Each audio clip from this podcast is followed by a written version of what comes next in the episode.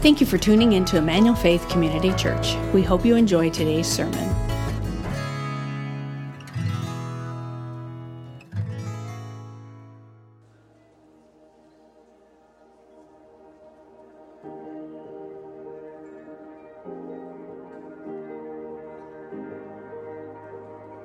To those who gave birth this year to their first child, we celebrate with you. To those who lost a child this year, we mourn with you.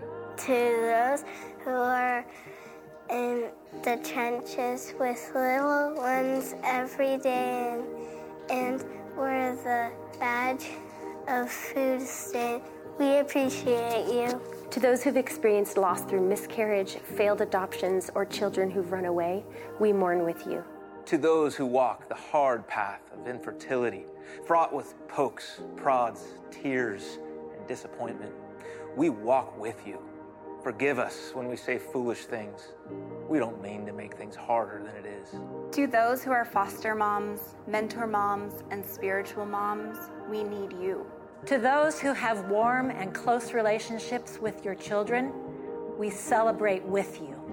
To those who have disappointment, heartache, and distance with your children, we sit with you. To those who have lost their mothers this year, we grieve with you. To those who experienced abuse at the hands of your own mother, we acknowledge your experience. To those who have lived through driving tests, medical appointments, and the overall testing of motherhood, we are better for having you in our midst. To those who have aborted children, we remember them and you on this day. For those who are single and long to be married and mothering your own children, we mourn that life has not turned out the way you longed for it to be. To those who step parent, we walk with you on these complex paths. To those of you who delight in the joy of grandchildren, we join you. And to those of you who envision lavishing love on grandchildren, yet that dream is not to be, we grieve with you. To those who will have emptier nests in the upcoming year, we both grieve and rejoice with you. To those who place children up for adoption, we commend you for your selflessness and remember how you hold that child in your heart. And to those who are pregnant with new life, both expected and surprising, we anticipate with you. This Mother's Day, we walk with you. Mothering is not for the faint of heart. And we have real warriors in our midst. We remember you. We remember you. We remember you. We remember you.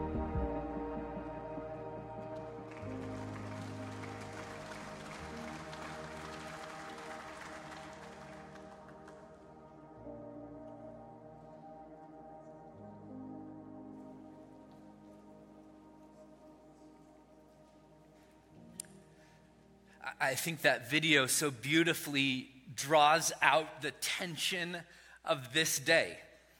It's a joy filled celebration for some, and it's an emotional slog to get through for others. And regardless of what side you sort of fall on, uh, we just want you to know that you are seen, valued, and loved. In some ways, I, I personally am caught in between the tug of both of those, celebrating my wife and the way that she is just an amazing mom to our kids, and grieving still the loss of my mom. And Mother's Day can be a challenging day for preachers. I just need you to know that going in. So I thought what I'd do today is give you all of my best advice on mothering. Let's close in prayer. It is a bold move for a man to stand up and give advice to moms. Let's just name that for what it is. The second reason it's challenging is because Mother's Day is a Hallmark holiday. It's not a church calendar holiday right? And that's not to say that the scriptures don't teach anything about mothering. They do, absolutely. Uh, but this is a fairly new holiday in regards to sort of the scope of history. We can't find what St. Augustine said about Mother's Day or uh, Charles or John Wesley said about Mother's Day, although all of their moms had significant roles in their spiritual journey and their faith development. Uh, but I just need you to know at the onset that our approach here to Emmanuel Faith is that this is not a day that's about Mother's Day. This is a day that's about Jesus. Because we never give our time in this worship service to, to lesser things. So today, We're going to teach out of the scriptures. It's going to apply to mothers, but it's also going to apply to every single disciple of Jesus and those who are sort of looking in, wondering, do I want to start following the way of Jesus? Or even to those who have been dragged here by their mom because that's all they wanted for Mother's Day. if that's you, I'm glad you're here. to those who are joining us online and in the chapel, we are glad that you are here as well. Will you open your Bible with me to Genesis chapter 16? And as you're turning there, let me give you a little bit of context. There was a man by the name of Abram who was given a great promise from God. The promise was that he would be the father of many nations. The only problem was that he didn't, is that he didn't have any kids, and his wife was barren. And so Abram and Sarai, they left the land that they had called home at the calling of God. They walked into the unknown, into the land of Canaan, and they waited patiently for God to be good on his promise. And they waited 10 years and saw no kids. And at that point in time, Abram and Sarai, they decided to, to take things into their own hands. How many of you know that when you take things into your own hands, it doesn't typically go all that well? Can I get an amen? Abram and Sarai are about to find that out, and that's where we pick up the story in Genesis chapter 16, starting in verse 1. Are you there? Wonderful. It says this Now, Sarai, Abram's wife, had borne him no children. She had a female Egyptian servant whose name was Hagar. And so, embedded within this first verse, you just have to hear a decade's worth of hopes and dreams that have been crushed by the reality of life. As scholar Gerhard von Rad wrote, there is no greater sorrow for an Israelite woman than childlessness. Verse 2. And Sarai said to Abram, Behold, now the Lord has prevented me from bearing children. Go into my servant, that is, sleep with my servant. It may be that I shall obtain children by her. And Abram listened to the voice of Sarai. Now, this sounds strange to us. Um, can I get an amen? It does, it is. And, and yet, there's, there's cultural nuance and cultural things going on in this passage that would have said if a wealthy woman was barren, one of the ways that she could have children was through one of her servants. And so, Sarai is sort of running the playbook of her culture and her day and her time. Verse 3. So after Abram had lived 10 years in the land of Canaan, Sarai, Abram's wife, took Hagar the Egyptian, her servant, and gave her to Abram, her husband, as a wife. And he went into Hagar, and she conceived. And when she saw that she had conceived, she looked with contempt on her mistress. She, she gave Sarai that glare. And Sarai said to Abram, May the wrong done to me be on you. uh oh. That's when you run, brother. That's when you run right? May it be on you. I gave you my servant for your embrace, and when she saw that she had conceived, she looked on me with contempt. May the Lord judge between you and me. But Abram said to Sarai, This is your problem. Sort of. Behold, your servant is in your power. Do to her as you please. Then Sarai dealt harshly. Everybody say harshly harshly with her, and she fled from her.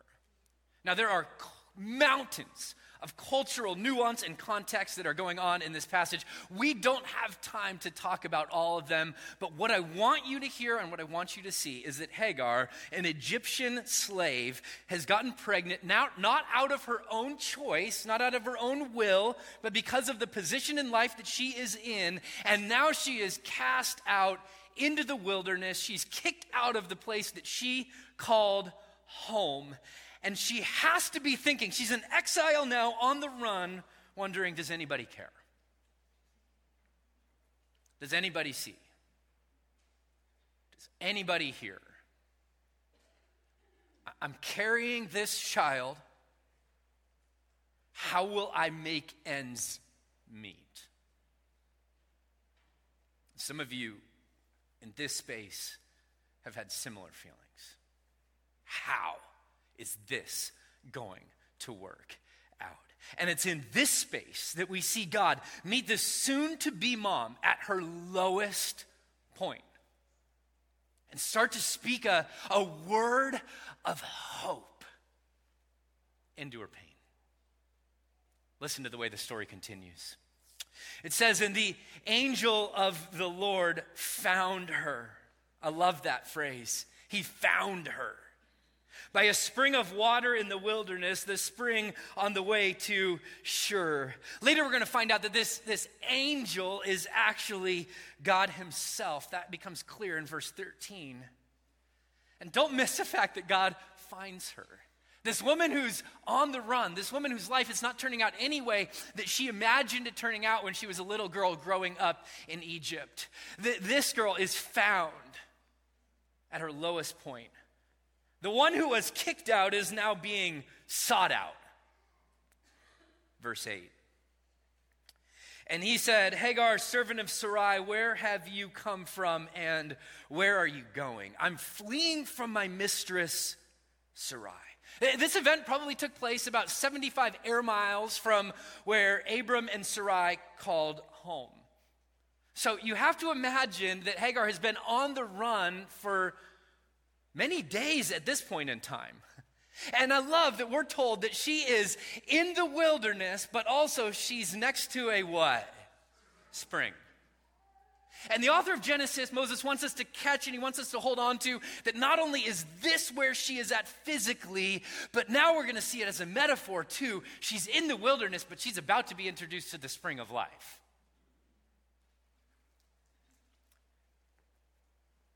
What does God do? He comes to her and he does what? He asks her a, a question. Now, now, here's the principle. Here's the principle. Anytime God asks a question in Scripture, it's not because he doesn't know the answer. Okay? It's typically a setup or it's a way to take somebody by the hand and to move them forward, to, to help them get unstuck, to help them start to grow, start to progress, to, to move to that next level. It's the reason that as we read through the Gospels, we see Jesus asking over 300 questions throughout the Gospels. And this question is pretty beautiful, it's pretty nuanced. And, and what God knows about Hagar is that it's her honest processing that's going to free her to begin progressing. It's processing what's gone on in her life that's going to allow her to move into the future. See, God is the one reaching out. According to Francis Thompson, he, he is the hound of heaven who's chasing after even Hagar. I'd like to think that Thompson chose that, that imagery. He's the hound of heaven, that title, because just like a hound closing in on a rabbit, God's reckless love is on the prowl, ready to crash in to the pain and to the darkness and to the silence that Hagar has been carrying. His light is encroaching, his presence is chasing, and he is hunting down this Egyptian slave exile outcast in the wilderness. But, friends, whenever you're in the wilderness, there's a spring of life. See, because God pursues us and Hagar in our pain in order to lead us to his peace. And see, here the question is not whether or not we've been good enough, jumped high enough, or sought hard enough. The question is simply do we want to be found? Do we want to be found? And so the angel of the Lord, the Lord himself, asks Hagar a two part question. Part number one Where have you been? Where have you been? It's as if God's saying to Hagar, Tell me about your pain. Tell, tell me about your sorrow. Tell me about your heartache. Hey, Hagar, tell me about the way that you go to bed at night looking up at the stars, wondering where your next meal is going to come from, wondering what this baby in your womb is going to grow up to become. Hagar, tell me about all of your doubts. Tell me about all of your pain. Tell me about your childhood and what you thought your life was going to be like growing up and what it's like now. God says, Hagar, will you name And I believe that God asks Hagar this question. It's a poignant question because he wants to lead us forward. Remember, without any processing, there is no progressing. And here's what we start to see is to go where God is calling, you need to first acknowledge where you've been. And so he takes Hagar on this on this journey. He doesn't want her to look past her pain. He wants her to name it and stare it square in the face. So let me ask you where have you been? Where have you been? The, the, the good and the bad. Where have you been? To, to, all the moms out there, let me uniquely ask you this question this morning. Where have you been? The joys, the, the sorrows, the pain, the excitement, the exhaustion, where have you been? God cares. He cares. But there's also the second part of the question. Did you catch the second part of the question? Where are you what? Where are you going? So, Hagar, it's not just about where you've been. Actually, it's about where you're going. And if you read Hagar's answer, what she says is, I am fleeing from my mistress Sarai. She, she sort of answers both questions all in one, but her answer, Where are you going, is not an answer. It's what are you running from? That's what she answers. But she doesn't have an answer for where are you going. She, she doesn't have an answer for what her future looks like. She doesn't have an answer for what her hope is. She doesn't have an answer for her dreams for the future. Those have all been dashed. They're done. She has no answer for where she's going, only what she is running from. Uh, you can imagine her saying, where, where am I going? I'm a single, pregnant woman in a foreign land who doesn't have a penny to my name. And you God have the audacity to ask me where I'm going. Give me a break. But here's what you need to see don't miss this. Don't miss this. God wants Hagar to process so, she, so that she can pro- make progress, and none of what she is facing is too big for God to overcome. That, that's a word for somebody who's in here today because the rest of this passage is about the way that God breathes hope and life into a situation that looks nothing like what the dreams of the person had. It's God bringing peace into the pain and future into the desperation. And I want to show you the way that that happens. There's a few things that stood out to me as I was reading through the rest of this passage this week, thinking about all the moms in this space, but also all the people who would say, I want to, I want to learn to live in the way of Jesus with the heart of Jesus. There's a few things that stand out to me. I want to show them to you about what it looks like to make progress. First, the angel of the Lord said to her, Everybody say it with me. Return to your mistress and what? Submit to her. That's a hard command, is it not? And she's on the run because she's been kicked out. For her to go back seems like taking a massive step backwards. And what I would say to you is this is a unique command given by God. I don't think that all of us need to apply this command directly. You might be in a situation today that you left and you read this and you go, return and submit. God, is that what you're saying to me also? And I would say, not necessarily. But the principle that's behind this, the, the, calling from God and the invitation from God, is that we would be people who embrace confidence as we submit to God's plan. Because what God is saying to Hagar in the midst of her wilderness, He's got a plan for her. And what we learn from the specific command given to Hagar is that God's plan is often more difficult than we can imagine. Yes? it often runs contrary to our natural desires. Yes? And it means that we have to relinquish control. As I read through this story, there's just this swirl of chaos that's going on. I mean, every single person in the story is disappointed. Did you catch that? Sarai is disappointed because she can't have kids. Hagar's disappointed because she got pregnant and got kicked out. Abraham's disappointed because he's caught in between two sister wives now. Ain't no way the brother's gonna survive that well. Right? Everybody in the story is disappointed on some level. And yet, and yet, if we zoom out, what we see is that God is at work in the midst of it all. Not causing all of it, but working in the midst of all of it. In the midst of the chaos. In the midst of the fractured dreams, he's at work. And in the midst of your chaos, in the midst of your fractured dreams, he's at work. Uh, there's two implications that this truth sort of drew to the surface for me. I think they uniquely apply to moms, but like I said at the beginning, they apply to all of us. Here's the first one. Here's the first one. If God has a plan, I don't need to control.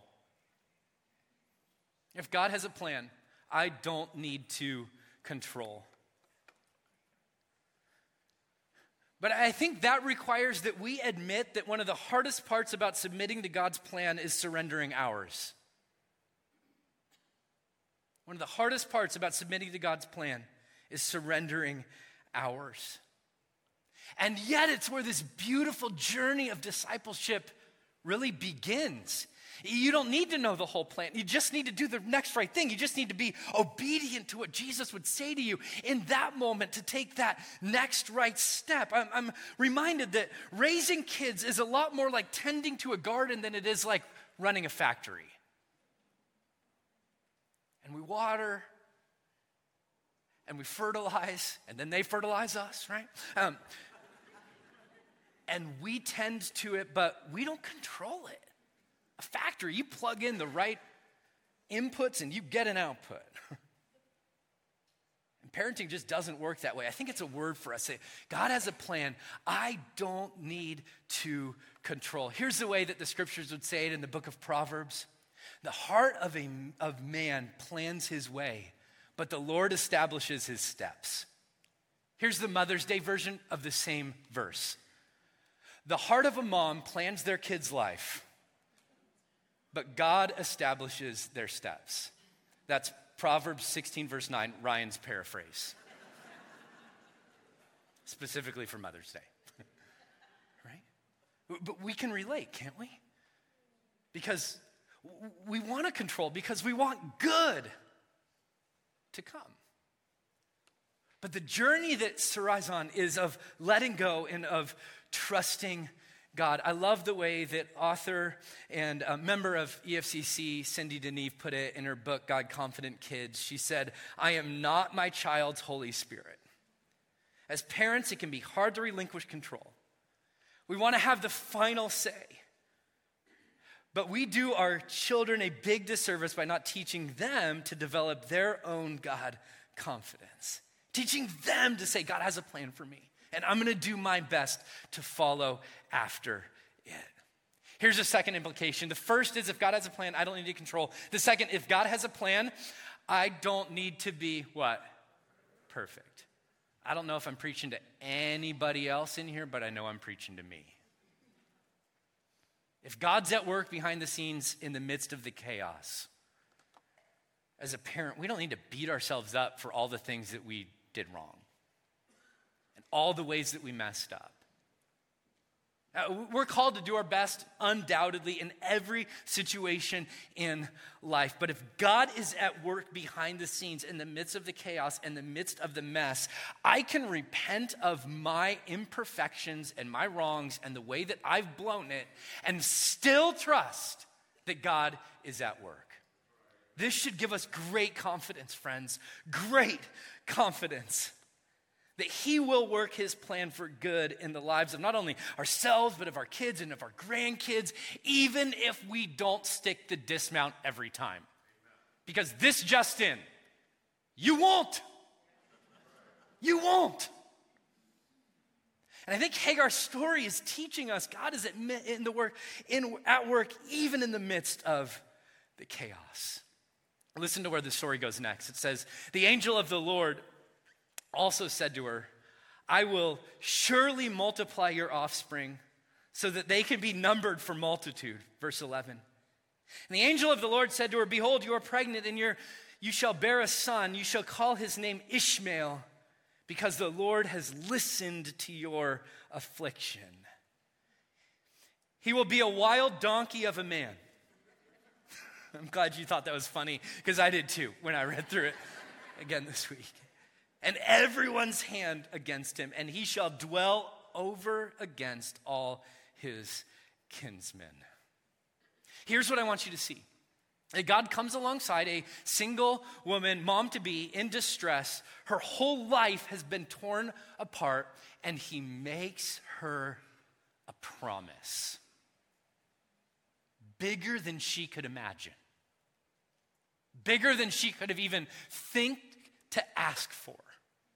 And he comes alongside of her and he says, I'm going to make you a promise so that when life gets dark and when things get bleak, you will have an anchor for your soul to come back to. And there's an invitation for us in this as well to receive strength as you trust God's promises for your life as well.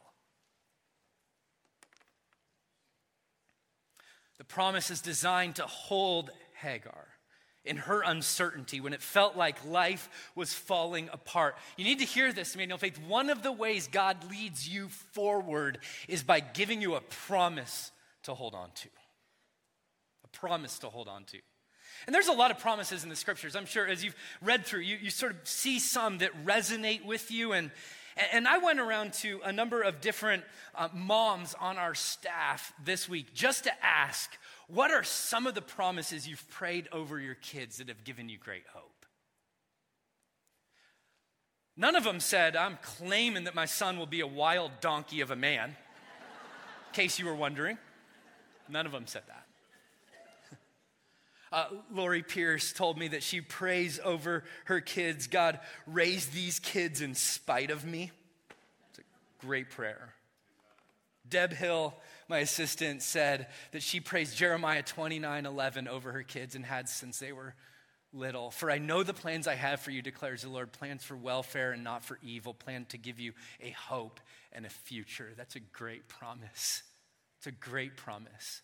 Lynette Fuson, our director of care and counseling, said that she prays Philippians chapter 1, verse 6 over her kids. I am sure of this, that he who began a good work in you will bring it to completion at the day of Christ Jesus. I don't know who's walking through a season today where you're going, God, it seems like you started something that's on pause or has been stopped altogether. This is a great promise for you to pray over yourself, over your kids, over family, over friends. He who began a good work in you, it doesn't say he might carry it on to completion, it says that he will. It's a promise. And it's a promise from God that you can take to the bank. I asked Bonnie Nichols, our director of women's ministry, what passages she prays over her kids, and she said one of them that she prays is, And my God will supply how many? How many?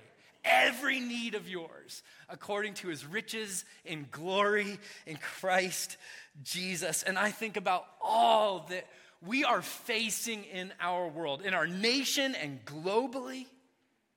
What a great promise. And certainly, for all the moms that are here today, one of the ways that God supplies the needs that your kids have is through you. But it's not the only way. And He is at work in the midst of all things, even the frustrations. And when you realize you don't have everything that your child needs, what you can also remember is that God does. Is that God does and he promises to supply their needs. So Hagar is in the middle of the wilderness next to a spring. She receives living water for her soul in the form of, of direction, a plan, and in the form of of a promise to hold her. And then she responds with an affirmation about who God is. Verse 13. It says, And so she called the name of the Lord who spoke to her, You are a God of seeing. For she said, Truly, I have seen him who looks after me. Therefore, the well was called Beer Lahai Roi. It lies between Kadesh and Bered. Beer Lahai Roi means well of the living one who sees me. It's a bit of a mouthful, but it's meaningful and beautiful, isn't it? The, the spring of life that flows from the God who sees me. Here's what I want you to see that Hagar, this Egyptian slave, is the only person who names God in the scriptures. Do you catch that? Every other time, it's, it's God telling us what his name is. He, he introduces himself to the children of Israel as, as Elohim, the, the creator, most high God, as Yahweh, the, the covenant keeping God, as El Shaddai, the, the almighty. Nobody's bigger, nobody's more powerful God. But Hagar looks back at God and gives God a name. And it's recorded in scripture, so evidently God agrees with it. Right? You are El Roi. You are the God who sees me. So, so if you got to give God a name, what name would you give him? What name would you give him? I think the name that we would give back to God is a reflection of the way that he meets the deepest need in our soul. You are my comforter. You are the forgiver. You are merciful and greatness, great, merciful and gracious, slow to anger, abounding in steadfast love. You are, somebody yell one out. You are what? Love it. It's a reflection of what our soul longs for most. So, what did Hagar need? She needed to know that she was what? Seen. That she was seen. And not just seen like God knows where I'm located geographically on the map, but she needed to know she was seen. What was going on in her soul the turmoil, the questions, the doubts, the desperation.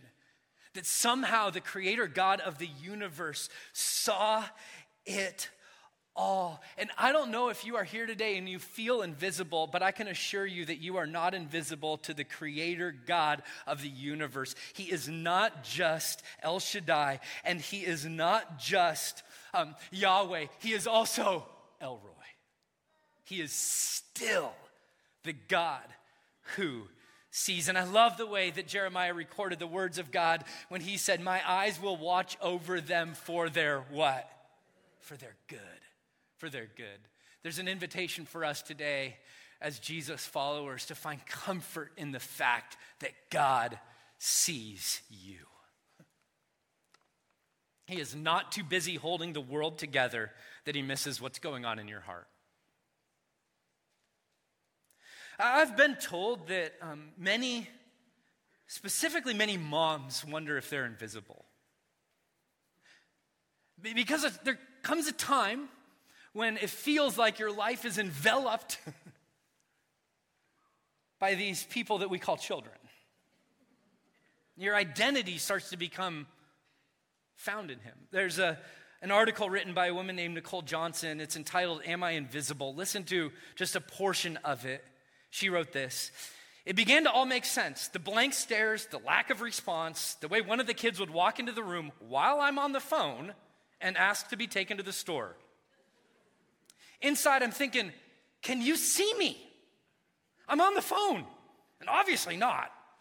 And no one can see me, see that I'm on the phone or cooking or sweeping the floor or even standing on my head in the corner because no one can see me. I'm invisible. She writes, Some days I'm only a pair of hands, nothing more.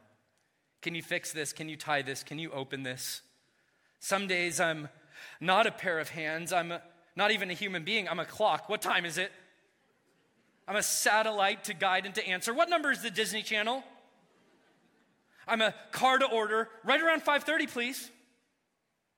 I was certain that these were hands that at one time held books, eyes that studied history, and a mind that graduated.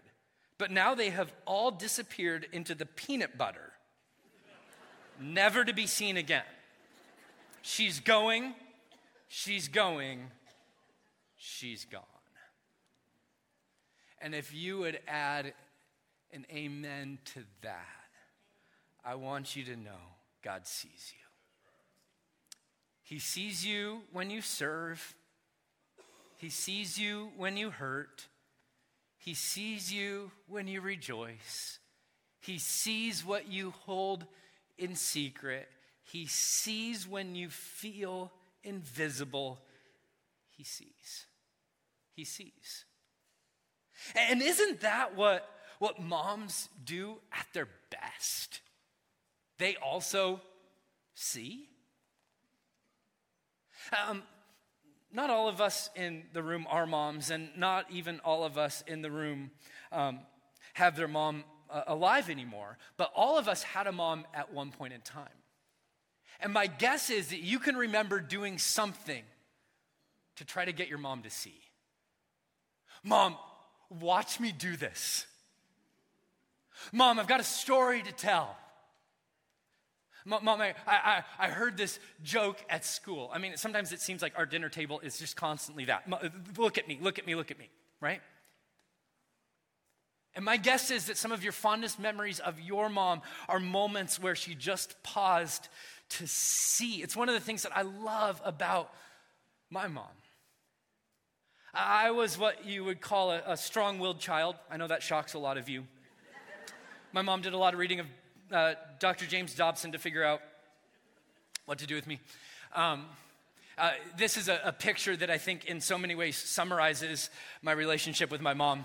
It's, it's her 40th birthday, and um, there I am, right? And in so many ways, it's a reflection of uh, 18 years of relationship and love and affection. And this woman saw that goofball in all of his antics, in all of his pain, in all of his frustration, and she cared. See, we become like Jesus when we pause to see too. And there are so many moms and grandmas and aunts and surrogate moms in this space who do the exact same thing. And if God is El Roi, the God who sees, then we become like him as we choose to see also. It's one of the things I love most about my wife. It's one of the things I loved most about my mom. And it's one of the things I want to encourage you keep going. I think to all the moms out there who are wondering, am I getting it all right? No. Free yourself from that. Free yourself from that. I don't think it's even the right question. Maybe the right question is do you see? Do you see the gifts that are right in front of you? And my guess is you do. Keep going. Keep going. Remarkably, Psalm 32, verse 8 will say this I will instruct you, this is God speaking, and teach you in the way that you shall go. I will guide you with my eye, which is really interesting imagery because if God guides us with his eye, it means that we have to be doing what? Looking back at him. If he's guiding us with his eye, it means that we are looking back at him. And how how much of a game changer is it to go into every single day knowing not only that God is the God who sees me, but I have this beautiful invitation in my life to lift my eyes to see Him who is looking at me face to face, eye to eye.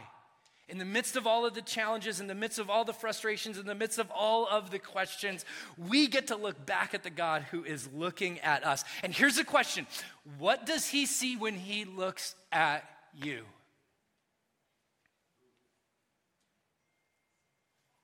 See, see friends, my, my internal narrative starts to rehearse all the things that I've messed up. Is anybody with me? Man, that's not what I see when I look at my kids. What I see when I look at my kids is absolute, unconditional love. Are they perfect? No. But man, I love them. And man, I'm for them. Oh, do I want good for them.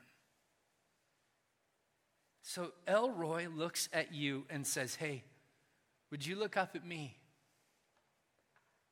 And when you look back at him, what you don't see is judgment and condemnation and anger and him shaking his head, going, What you see is the love of a parent who says, You are mine. And on the mountaintops, I'm for you. And in the valleys, I'm for you. And everywhere in between, I'm with you and I see you today. Would you choose to see the God who sees you? He looks at you with a plan that brings confidence, with a promise that brings strength and with love that brings comfort. So here's the thing, you guys don't be afraid to look back at God and say, Look, watch. Have you heard this joke? Have you seen this one? He's the God who sees, and just like every parent, every mom, every aunt, every uncle, we look back and we go, Show me, show me the God of the universe does the exact same thing to you. Look at the God who's looking at you and receive his love in a new way. To all the moms out there, happy Mother's Day. You've lived this out so well. Keep going. Keep loving Jesus. Keep loving your family well. For all of the aunts, for all of the surrogate moms, for all of the people who wish they could be moms and aren't, where this day stirs up pain and sorrow, we are with you and we see you, and we want to be a community of people who celebrate with those who celebrate and mourn with those who mourn. But maybe even more than all of that, we want to be a people who say, we want to live in the way of Jesus with the heart of Jesus. So, Lord, help us all. Amen? Let's pray. So, Father, thank you for seeing, for being a God that we can call back confidently, El Roi. We want to look back to you today as you look at us, and we want to receive all the love that you want to pour into our hearts. May it change the way we live.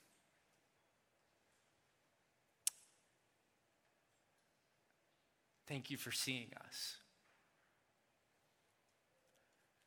for your plan, for your promise, for your love. We're thankful. In Jesus' name, amen. Thank you for listening to our service. We'd love to have you join us in person. For more information about our church and service times, please visit efcc.org. If you would like to support the ministries of Emmanuel Faith, you can do so at efcc.org/give.